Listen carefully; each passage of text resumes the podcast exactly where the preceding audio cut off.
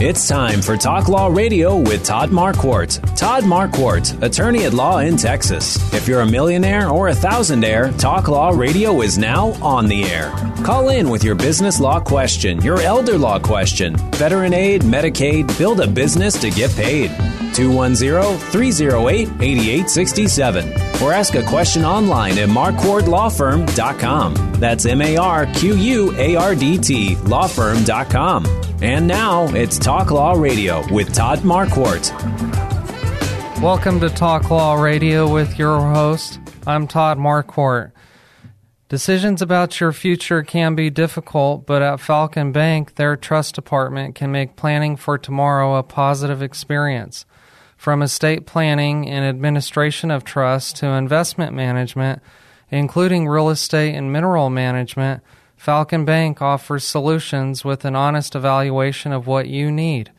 Call Falcon Bank at 210 489 4150 to discuss how they may be of service to you. Now it's time to discover your legal issue blind spots by listening to me talk about the law on the radio. The State Bar of Texas is the state agency that governs attorney law licenses and the state bar wants attorneys to inform the public about the law. But because legal advice must be tailored to the specific circumstances of each case, and laws are ever changing, material discussed in this program is meant for general informational purposes only and is not to be construed as tax, legal, or investment advice. Although the information has been gathered from sources believed to be reliable, Please note that individual situations can vary. Therefore, the information should be relied upon only when coordinated with individual professional advice. Before we get started talking about the law, let's begin with prayer. Dear God, thank you for this day and for all the gifts and blessings that you give to us. Please forgive us for our sins, for our mistakes, for doing the wrong thing and failing to do your will. Please help attorney Karen Dalglish Seal and me give good information to the listeners about special education law today. Help us use the gifts and talents you have provided for the good of your people, for our own good, and for your glory. In Jesus' name, amen. Mm-hmm. Karen, how are you today? I'm doing fine. How about you? I'm well. Thank you for joining us. Uh, we'd like to tell our listeners about special education law today. But first, uh, tell us about your educational background. Okay, I started out uh, many years ago uh, wanting to teach children with special needs. My uh, area I really wanted to work in was teaching blind students because I had worked with blind students uh, previously as uh, in high school, you know, transcribing Braille and using things that had to do with, uh, you know, different manipulatives and things that had to go along with blind people. I continued that in, in college a little bit. But then I just uh, wanted to get into um, a program, uh, and there was nothing in San Antonio for the blind. So I met June Grant over at Trinity University, and she said, Come and join my program for the deaf, you'll love it. And so I went into her program for the deaf. And it was pretty much an oral program where they taught uh, children, like they do at Sunshine Cottage, to speak. There was no sign language involved. Um, they tried to work with them on their speech until they got to be about 12. But at any rate, I, I did, well, did that program, but then when I finished, I also noticed that there was a lot of behavior problems with not using sign language. So I went back and picked up my advanced sign language, and I got to do a lot of summer programs and other second jobs because I could interpret for children with disabilities or for adults with disabilities. Then I, I went to, to, teaching with the Regional Day School for the Deaf and taught deaf children. I taught uh, deaf blind children. I've taught, uh, I, in fact, I taught deaf blind children at the School for the Blind in Austin because I did have you know both areas mm-hmm. that I understood, and um, then uh, went from there to saying after I taught for a few more years in the deaf program, Regional Day School for the Deaf here in San Antonio, I went uh, back to uh, school and said, I want to get a master's so I can help teachers learn to teach. Mm-hmm. And so went back to school and uh, got a master's degree in supervision and curriculum. Tried got into administration, and I finished up my time in the school program in um, as an administrator, as a supervisor, and I really enjoyed it. And part of the time, even before that, I, I forgot to mention that part of what I did was um, for about 10 years of the time I was working as an administrator and as a teacher, I was working with the Medina, uh, was actually the Hondo Special Education Co-op, and I was teaching kids how to go to work. Okay, so, so independent living skills. Yes, and I would work with them on how do you develop these skills, and then later on, I got into a supervisory position where I was going from district to district and helping the teachers learn the skills to teach these kids to work. And some of my kids are still working to this day. But then I really thought, you know, okay, I'm doing administration. Um, I really like it, but we're still not getting the things done we need to do. So I decided to apply to law school after I did education for 20 years. Oh, wow. And I second career. Yes, but the career is still the same, special education. Mm-hmm. I wanted to be able to help the kids and I also had a director at one point that uh, he always used to say, "Well, don't you quote the law to me?" And it was so much fun to be able to say, "You don't mind if I quote the law to you." Right. so, um, but I've enjoyed it, and I've enjoyed working with the schools. I enjoy uh, going into the different schools, not so much now because of COVID, because we're doing all our meetings by Zoom. Right. And I actually like that too. It just it meets it misses that you know that feeling that you get with people, um, and being able to talk to them directly and look them in the eye and try to get a feel of what you know, their body I language agree. is telling you. But so I don't think you said it yet. You went to St. Mary's for law school, right? I did. Yes, I went to UTSA to get my master's and then I went to uh, St. Mary's to go to law school. And then when you finished, did you just hit the ground running? I hit the ground running before I finished. I had I was doing advocacy work for different people, and uh, in fact, I had one child that uh, was in high school, and her mother came to me and said, uh, "You know, my child can't read, and they're doing all these accommodations, but they're not teaching her to read. Mm-hmm. You know, they'll they'll read it to her, everything." And you know, finally, we just said, okay, let's. Why don't we teach her to read? We don't do that in high school. Let's do it anyway. Yeah. And so they actually develop, put her into a program when that uh, remediated students who didn't pass the TAKS or the TEKS or whatever, mm-hmm. not the TEKS, but the STAAR, whatever it was in those days. It's been 20 years ago. Right. And uh, then they developed a program, a reading program, and a lot of children actually benefited from that. So, you know, and you try to be as nice as you can, as polite as you can. Always. If I go into a school, I want them to know I'm not there to do anything other than get what the child needs. If you're just joining us now at 9:30 a.m. The Answer. This is Talk Law Radio with your host Todd Marquardt. We're interviewing attorney Karen Dalglish Seal, who is a special education and school law attorney here in San Antonio. And we're going to be talking about what school law is, and we'll talk about the challenges that special education has uh, regarding the uh, COVID changes.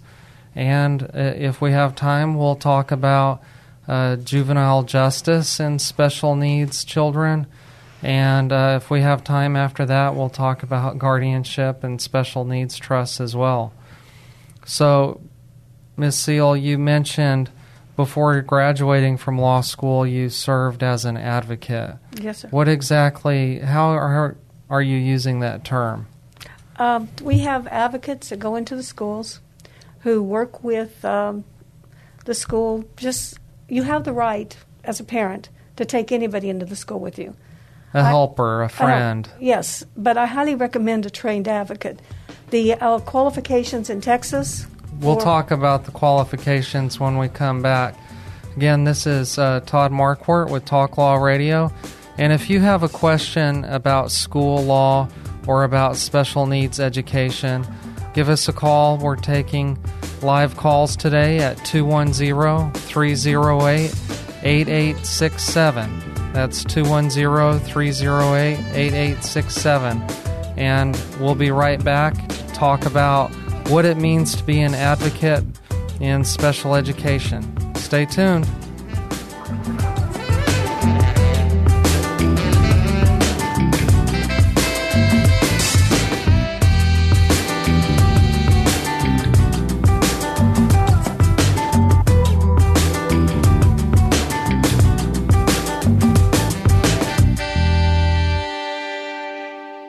You've heard him on Talk Law Radio. Now work with his firm yourself.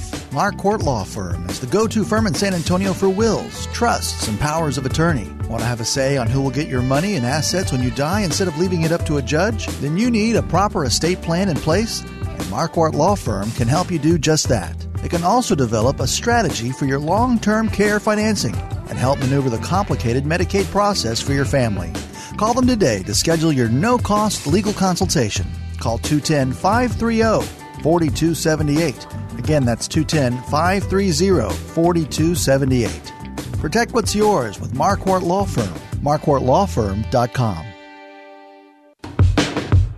Welcome back to Talk Law Radio. This is your host, Todd Marquardt, and we're here interviewing attorney Karen Dalglish Seal about special education and school law. And she was about to tell us what the qualifications are to be an advocate. Okay, unfortunately, and this is one of the things we're working on uh, with the legislation and the new legislative session that's coming up, the qualifications for being an advocate to go into schools, to advocate for parents and for their child in the state of Texas is you must be breathing. Oh.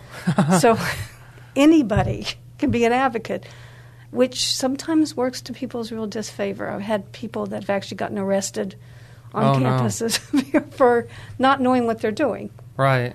So I think it's really good They're to have just the training. uh, screaming and hollering and Yes. not saying anything, not using the right words. and or just not knowing the law.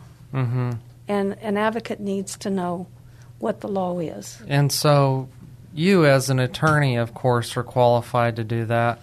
Um, do you do that from sun up to sundown? Something like that, yes. we do a lot of advocacy. Are there enough attorneys in Texas to cover this field Not near enough. We have about 12. really. throughout the whole state that Through- you've met? Yes. Well, we actually have uh, national conventions uh, where the attorneys, the parents, and the advocates get together hmm with the organization called COPAA, which is a Council for Parents, Attorneys, and Advocates. So we do meet the people from Texas. We do talk to them. We have a email stream we keep up with and talk about what's happening in your area. But we don't have near enough. And then there's advocates, and we have more advocates and attorneys, but we still don't have enough.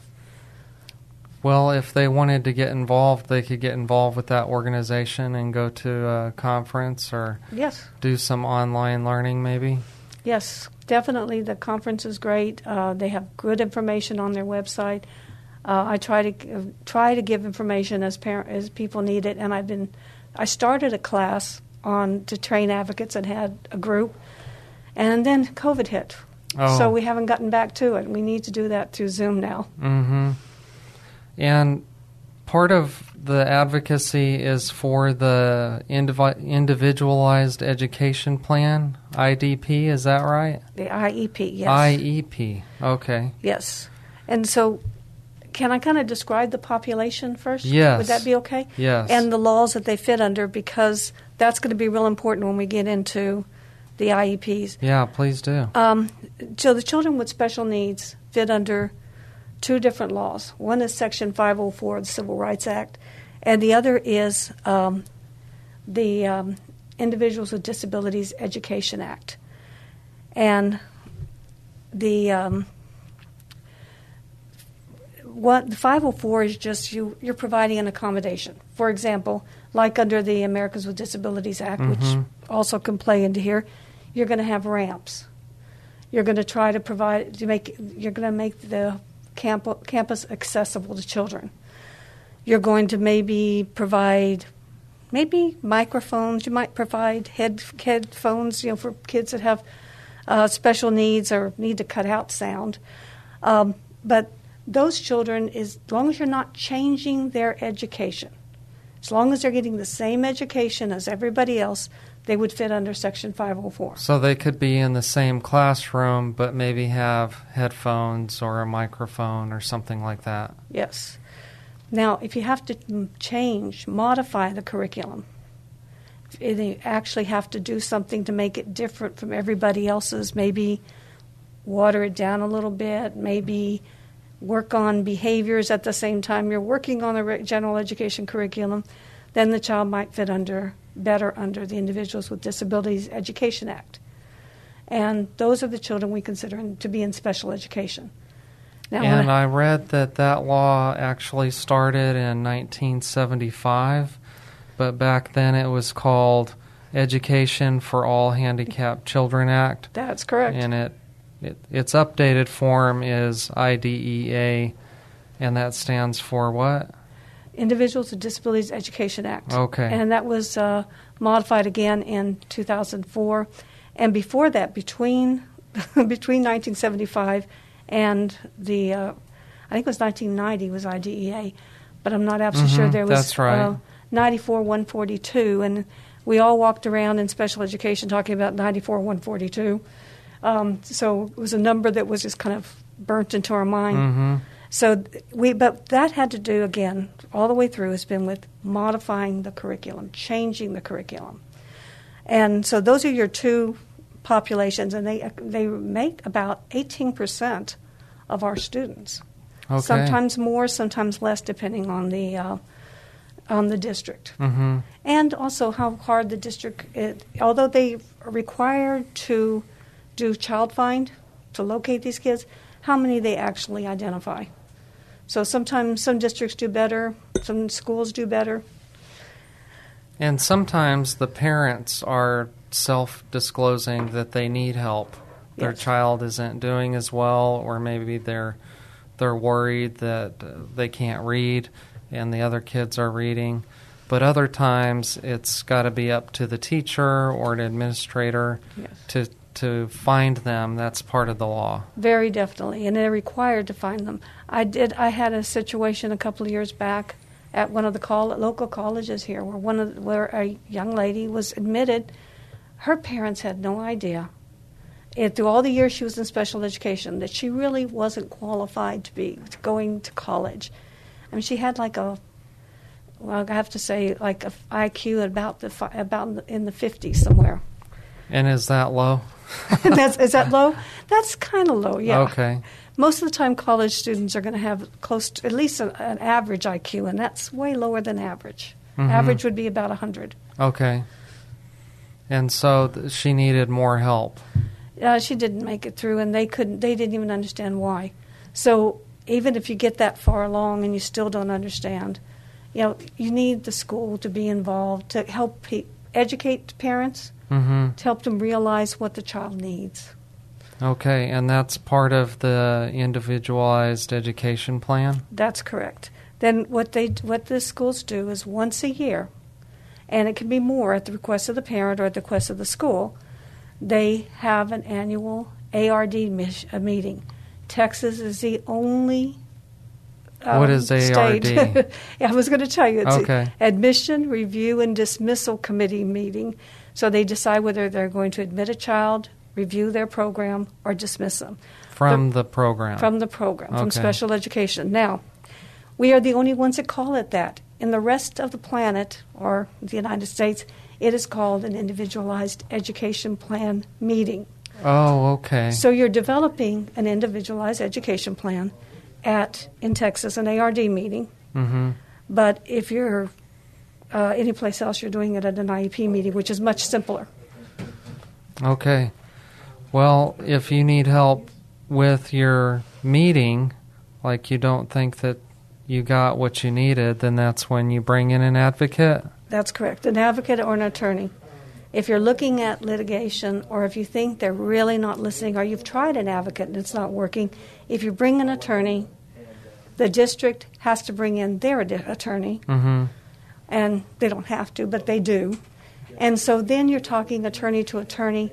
And very often that gets things done just because the attorney can then go back and say, you know, guys, school, you need to really realize this is the law, this is what you're supposed to be doing. Right. Okay. So that's just an informal conversation between attorneys at that point. Yes, and then we sit through the meeting and we kind of help them develop the program, and we hope that once they develop the program, it's a uh, it turns out to be the program the child needs. But if it doesn't, it can be tweaked. We have a caller, uh, Jennifer and Sharon. Okay, Jennifer, Sharon, are you are live on the air on Talk Law Radio? How are you? Wonderful. We're good. Hey, Karen. Hi. so, good do morning. You have a question? I do. Uh, I'm getting lots of requests from parents about what kind of uh, modifications do we need for our uh, kids with ADHD as they're working from home? They're having a hard time. I'm getting those questions too. Uh, children with ADHD, as you know, that means that they are they tend to be hyperactive. So you've got a child who's um, driving the school crazy a lot of times, um, but they have this attention deficit, so they're it's hard for them to concentrate. That's the AD part, and the hyperactivity disorder, um, and they're very hard. Parents go crazy. I've had when I was teaching, I had children with um, ADHD, and it is it's difficult because you've got to get them to focus, and you're trying to get them to focus with a group of kids in the classroom. So parents do have a lot of questions and are having a lot of difficulties. So part of this would be the law requires the school to accommodate. You know, how can we uh, help them learn, even though they have these issues, and and how do they use Zoom or the video conference? Uh, have you heard of any of the solutions that have been tried? Yes. So let's try number one. You cannot, as a school, recommend that the parent take the child to the doctor and get medication. That's against the law. Oh, really? So if uh, you you could probably say, you know, there are some medications that could be used, but I'm not recommending that. Um, and be careful about that. But the other problem, though, is that you, you have to then develop a behavior plan that will help that child focus. Uh, things, uh, modifications that you can do are cut out the distractions. Make sure the radio's off, make sure the TV's off, make sure their computer is not going anyplace except for where it needs to be. Uh, make g- develop really small units at a time, or teach for five minutes. Let them get up, run around. Teach for another five minutes. Let them get up and run around just make sure they understand that after their running around time and you've designated how long that can be, that they come back. There's actually um, a brilliant uh, principal, I think he teaches principals now, um, and um, with uh, Northside, who said if he had a, if he had children with ADHD that he was teaching, that's exactly what he would do. He'd put them in the carrels so that they're not can see nobody else keep them away from each other so they can't play with each other's feet or you know kick mm-hmm. each other under the table or just do something to distract themselves. And every five minutes, they would run and then they come back and they focus again on something for a few minutes for what they could tolerate. So those are great suggestions that you're making, but isn't it the, the school or the school district that's supposed to accommodate yes. or they're supposed to be giving this training? But yes, but what if the parents or the parents are at home and they're trying to figure out what do I do? Right. And they don't want to put their children in harm's way. They'd like to see see the child at home, so they're really torn. So this is a good question, Sharon. Um, they're really torn because children with ADHD can be a real handful. And I've heard from a lot of parents saying, I'm going to send them back, but I can't send them back but this is what I really want to do. And so it is. Uh, it's it's a difficult, but you can break up the program. Jennifer, Sharon, thank you for calling. Thank you for the question. Thank you for listening to Talk Law Radio on 9:30 a.m. The Answer. We are going to take a short break, and when we come back, we will talk more about uh, the IDEA and special education. Um, there's a Supreme Court case, and there's uh, federal regulations that require school districts to help out, and this is a time when uh, special education students need help because of the pandemic. We'll be right back.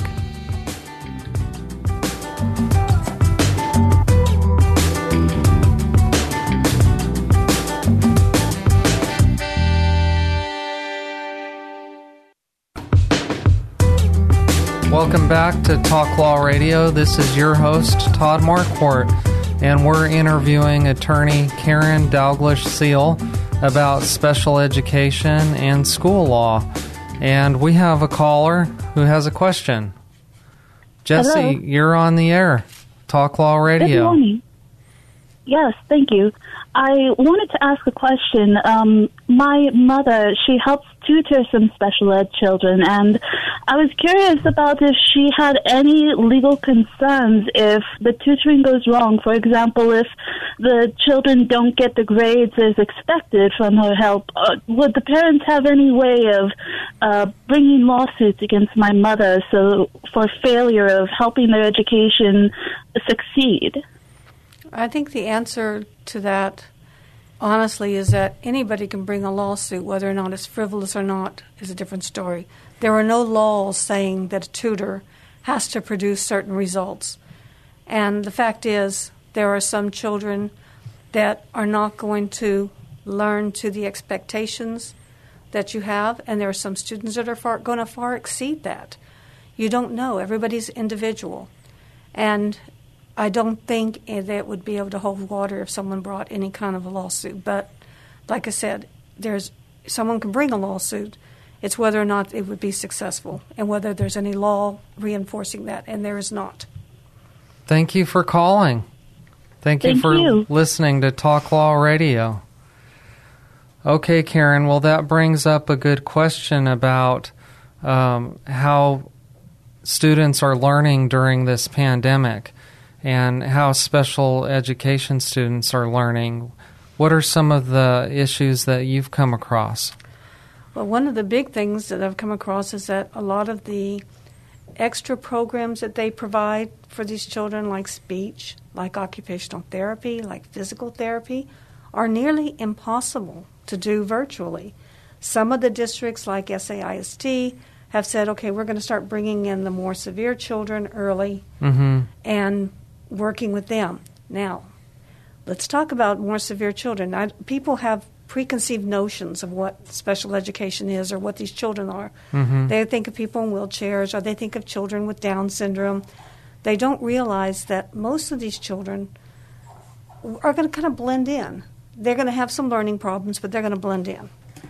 But the ones that are really severe, that need to be changed, that need to be fed, that need to be touched because you have to do physical therapy and Mhm. everything, you're dealing with a lot of uh, taking chances with the people that are the adults that are working with them and with the child.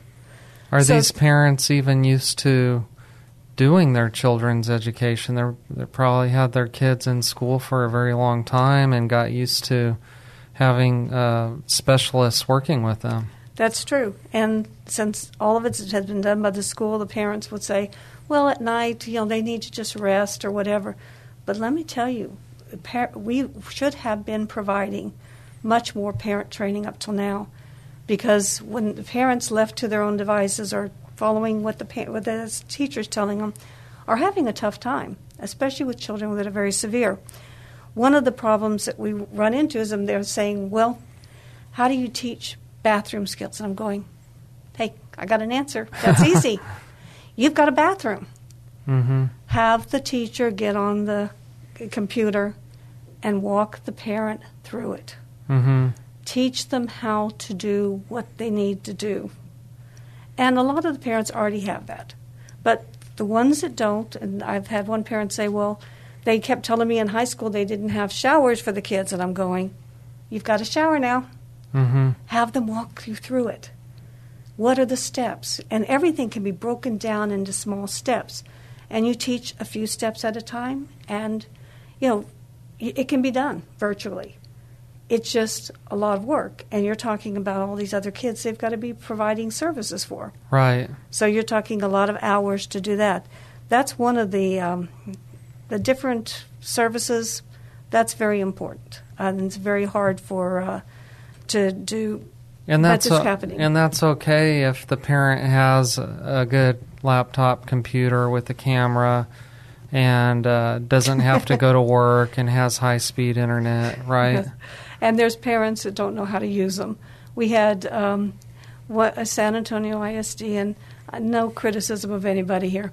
Um, they took computers to all these, you know, parents, the little laptops, the Chromebooks, or the Mhm. iPads, and I had, we had parents that would call me saying, "I don't know how to use this."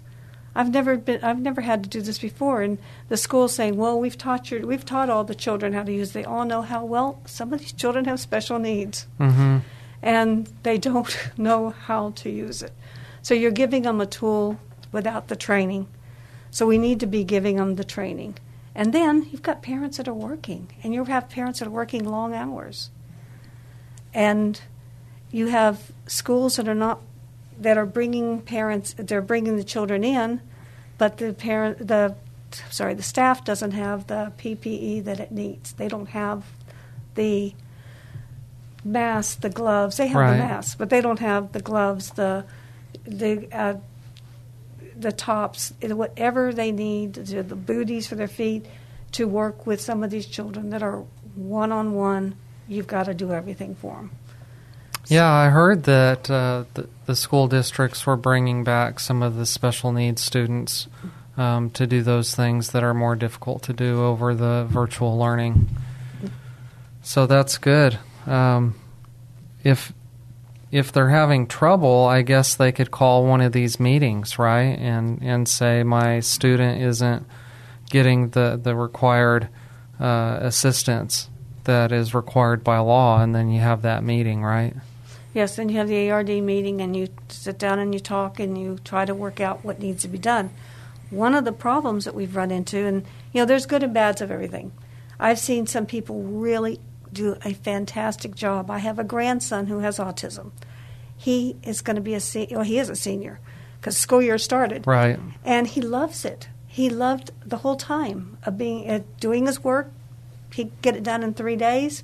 He's got a you know four day weekend Mm-hmm. he's happy and he's learning not learning social skills which is what he needs Right. but he's learning the material because this is a good way for him it's it, without all the stimulation without all the people running down hallways he's being successful some kids can do that and they're really they're really going to flourish with virtual learning there's other children who are very social who actually need that social interaction to learn And if you're just tuning in, as this is 9:30 a.m. The Answer, and I'm your host Todd Marquardt, host of Talk Law Radio. We're here with Karen Dalglish Seal.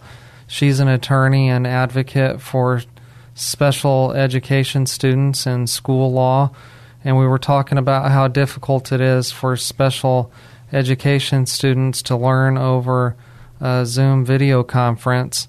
And just to give you an idea of the, the range of um, special needs that some of these students have, uh, I found a list on the Texas Education Agency website. Um, there are some uh, just general supports. We talked about that maybe with uh, microphones or. Um, and then there's uh, autism, those with sensory impairments, maybe with visual or hearing problems, those with uh, behavioral or emotional disabilities, uh, dyslexia, uh, some people with mobility problems, some children who need uh, a specialist in school psychology, uh, some who need a speech language pathologist, some who need occupational therapy and physical therapy. Can't really do that over a video conference, um, but they have been training parents via video conference on how to do some of those things. And like I said, some of it I've seen very successful, some of it not so much. But there's another topic we haven't even hit on that I think is really important for getting kids back into school. And okay. that's that's the HVAC systems or the heating, ventilation, and air conditioning systems. When you consider that some of these buildings, it's like Edgewood, San Antonio ISD, Southside, are very old, mm-hmm. and you try to retrofit them, it's and try to get the systems so that they're that they're not carrying the virus. So they're trying to put air, air filtration systems and in the air conditioner. Yes, and they have to really have what they call MERV 13 filters. Um, and some of the older systems can't even handle those uh, filters. So Northside's got it. Uh, they seem to understand, and they're really working on it. I don't know if you read in the newspaper the other day with the Alamodome that they're going to redo the whole thing. Well, we're going okay. If you can redo their whole HVAC system, mm-hmm. we, then you can do it for the schools. But you've got to consider how old some of these buildings are. You've got, you know, SAISD has some of the oldest buildings in San Antonio. How do you make them safe? Well, they've got to figure it out because that's part of the the federal law that we talked about.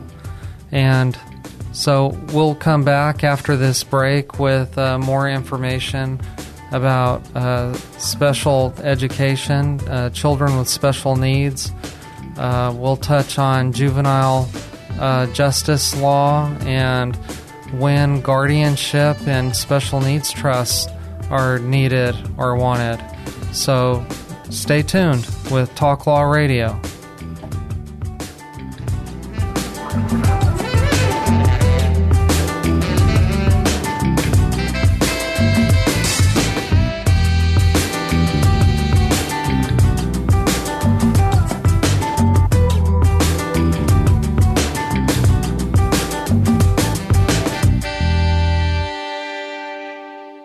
Heard him on Talk Law Radio. Now work with his firm yourself. Marquardt Law Firm is the go to firm in San Antonio for wills, trusts, and powers of attorney. Want to have a say on who will get your money and assets when you die instead of leaving it up to a judge? Then you need a proper estate plan in place, and Marquardt Law Firm can help you do just that. They can also develop a strategy for your long term care financing and help maneuver the complicated Medicaid process for your family. Call them today to schedule your no cost legal consultation. Call 210 530 4278. Again, that's 210 530 4278. Protect what's yours with Marquardt Law Firm. MarquardtLawFirm.com. Welcome back with your host, Todd Marquardt. This is Talk Law Radio, and we're interviewing Karen Dalglish Seal, an attorney here in San Antonio. We've been talking about school law and special education. Karen, what happens if a parent feels like they're not getting the services for their children that are required by the law? What remedy do they have? They have the remedy of going to a they have a couple of remedies. One, they can write a complaint to the Texas Education Agency, or they can have someone else do it, like an advocate or an attorney. They also can do what is called a due process hearing which is like a trial, but it's administrative. Or I'd say more like Social Security. It's an, it's an administrative process. And where you file a lawsuit, but it goes to the Texas Education Agency. The Texas Education Agency then assigns a hearing officer. That hearing officer gets in touch with the parents and um, and with the attorney that filed it, or in some cases, an advocate may file it. Not something I recommend, but it can be done. And you go through an act, the process of an actual lawsuit, and you hope that you, se- you settle it with mediation. Because, like any lawsuit, you get to the end of it and nobody's happy. Nobody's happy. yeah, or or yeah, nobody's going to be happy because of the money, and nobody's going to be happy because one side wins. Mm-hmm. And if you know, and then you know, the parents are going, well, what does this mean? You know, I didn't, I don't, I didn't get what I needed, and you told me we might be able to get that. Well, yeah, there's a might there. You know, mm-hmm. we're gonna, we're trying our best. We do what we can, but we try never to get there. If you can get it settled in mediation, or even make a step forward in mediation, you know, take what you know, take something, and then you can still keep going. You can still you know fight the thing, little battles as they come along, but fight the battle that you need to fight. If somebody listening today needs that kind of help, can they contact you? They can. Um, by, a, they can contact me by email and I'm you know Karen at kclaw.com. Uh, sorry, uh, just you know Karen at kclaw.com, and uh, they can uh, ask me about what's you know an issue, and I'll be glad to answer. I get a lot of parents will say, "Well, I'll be glad to pay you for helping." If it's a simple question, I'm going to give you an answer, and I'm not going to send you a bill, but I'm going to send you a bill if it gets to be something complex or if we get into some kind of litigation, and we hope not to. Something that goes beyond school would be the juvenile justice system. How how can a, a student with special needs um, navigate the juvenile justice system? Actually, uh, the juvenile justice system or the juvenile courts and detention are in SAISD in San Antonio Independent School District. They do have ARDs. I've attended ARDs there. They do have education. They do have an individualized education plan that will continue through while they're in um, while they're in juvenile, which is a good thing. Gives mm-hmm. kids things to gives the kids things to do too. Um, the biggest problem we have is that we have behavior plans for children who have emotional disturbances, and unfortunately, sometimes people kind of lose their patience, and the child ends up over at juvenile. Sometimes it's really inappropriate. I have a lot of kids that are will be sent there several times, and the courts keep going. We've tested this child. No, this child is not fit to proceed. They lack responsibility. So that's like a competency hearing of sorts? It's exactly like a competency hearing, yes. And if it comes back saying that they're not, that they can't go forward, all that's going to happen is that your tax money gets spent and the child goes back to the school and the next time the child does something, instead of following the education plan, they're liable to send them back to court. So that should be in the plan that the, this child has behavior problems that sometimes uh, get the law involved, and there should be an alternative remedy to yes. uh, juvenile jail time. There, there should be, and there, and and there generally is. I mean, most of the time, uh, unless these are children that understand what they're doing and understand it's not it's not what they're supposed to be doing. Like if there's a connection at the school when they have an ARD meeting and they say there is a connection between this behavior that he did and um, you know and what he did. Mm-hmm. And you say, okay, you can't punish him for that behavior. You can impose consequences, but you can't punish. Mm-hmm. So you're not going to send that child to juvenile, hopefully although anybody can press charges. So if it's an aide or somebody and they say they want to press charges, they still can. But if there is no connection, like how do you connect some a child with a learning disability to a theft? Mm-hmm. That might be a big step to try to connect. Or how do you connect someone, um, you know, who doesn't have a behavior issue that has to do with assaultive behavior with an assault? So it's not a, a blanket excuse for no. bad behavior. No, it is definitely not. And they they they end up in alternative school from time to time. They end up being punished. But the the problem is that a child is not getting positive behavior reinforcement. If if I'm not telling you you're good, then you're going to go for negative. I'll take attention right. any way I can get it. You know, I'm not being noticed. Mm-hmm uh, for good behavior. I'm getting noticed for bad behavior, and that happens a lot. What happens when these uh, children, whether they're in uh, school or juvenile justice, turn 18? What happens then? Uh, special education goes through age 21, uh, the year that they're going to be turning uh, 22. So they can stay in school that long. A lot of them don't want to. I mean, if you have a learning disability or you have uh, you've got the material that you would basically be learning in school, mastered the TEKS, then you're going to go. You don't. You're going to graduate. The law would presume that if they're 18, they're an adult, right? Or it the, would presume age that. of majority. It does presume that, and we have a lot of complications that show up at that age because they have the right to make their own decisions. Now, what happens then is the school will tell you that. They will tell you that for usually a year or two before the child turns 18. At 18, we don't have to invite you, the parent, to the ARD anymore. Oh. We are going to invite your child. They're going, well, my child's laying in bed drooling. I don't. They can't. Mhm. You know, we can't do that. And then they don't still don't get that guardianship. You've got to get a guardianship when the child turns 18 if they are not competent to make their own decisions. So that's the legal process where you get a judge to say that the child is substantially unable to make his own, his or her own financial and health decisions. So they need a guardian to continue making those decisions, even though they might be over the age of 18. Yes, and then they can make they can make the decisions through school. You can also do things like power of attorney, and put in education. Education and has to be added to Okay. that power of attorney because the regular power of attorney doesn't have it. So the the child can sign a power of attorney unless some judge or some physician maybe has said that the child is uh, incapacitated. They can, but um, the problem is that unless a judge says you're incapacitated, you're not legally incapacitated. Mhm. So you're playing with you're playing with fire.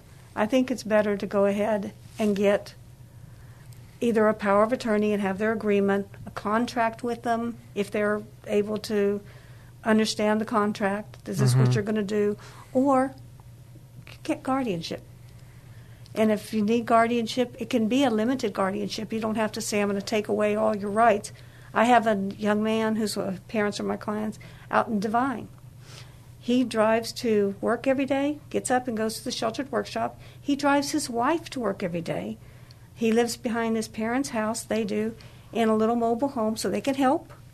And they are, is, you know, kind of acting and being, are living a normal, what we would consider a normal life. But they probably need help making decisions. Yes, and so the parents are right there, and they have Mhm. the guardianship, so they can help them, but they're also giving them the right to live as independently as The they can. right to drive, the right to get married, Yes, the, maybe even the right to vote. Yes. Okay, so let's say uh, we have a guardianship, um, but we're getting older and um, we haven't figured out how to beat taxes uh, or beat death yet. So we know someday we're going to pass away. How can we make sure that our, our disabled loved one is taken care of financially? One of the best ways is by putting the money that you have instead of handing, giving it to the child or to the adult at that point, um, is to put it in a special needs trust. A special needs trust protects the, the money. That ch- money can be used for anything that Social Security doesn't pay. So if that adult is on Social Security, you've got a special needs trust there. Mhm. They want to take a class. They want to buy something. That money's there for them. But they also have the Social Security. The problem is if you take away that Social Security, you're also taking away their health insurance. Mhm. So you've got to be real careful that you put it in a special needs trust, that you talk to an attorney that does special needs trust, and you find out what the ins and outs are and what the consequences can be. Yeah, what I tell people is Social Security's for food and shelter, and the Supplemental Needs Trust is for everything else like education, enrichment, entertainment, and um, that way that they can keep it separate in their mind. And if you're just going to leave an inheritance, it can work the same way so that the inheritance doesn't cause the beneficiary to be disqualified from government benefits and the biggest one being the, the Medicaid health insurance. Because if they get disqualified, then they spend all their inheritance real fast, and they don't have a safety net of funds to pay for those extra things. And that's happening right when you're dead and you can't help anymore as a parent. You can't step in. hmm So it needs to be that you set it up correctly. Plan ahead. Yes, definitely. Okay, so I'm going to ask you one more thing. This is our last segment, the last minute. Um, we like to ask about legacy because uh, Marquardt Law Firm sponsors the show, and we focus on wills and trusts and estate planning. What's a legacy that you've learned something from, or what's uh, the legacy that you want to leave? One minute. I'd like to leave a legacy of training more advocates to get out in the schools. I would like to have a program that trains them here in San Antonio and that every school has advocates that can show up, help parents, and take care of the parents' needs with that relate to their child with special needs. That sounds like an awesome legacy. I, th- I think that with some help from community leaders, you could probably get that done. Thank you for joining us today on Talk Law Radio. Uh, next week, we're going to have a recorded episode. Again, it'll be the game warden. Uh, it's dove season, and I'm going dove hunting, so the game warden will uh, be on next week to talk about uh, the hunting laws in regard to dove hunting and deer hunting. So we'll be back.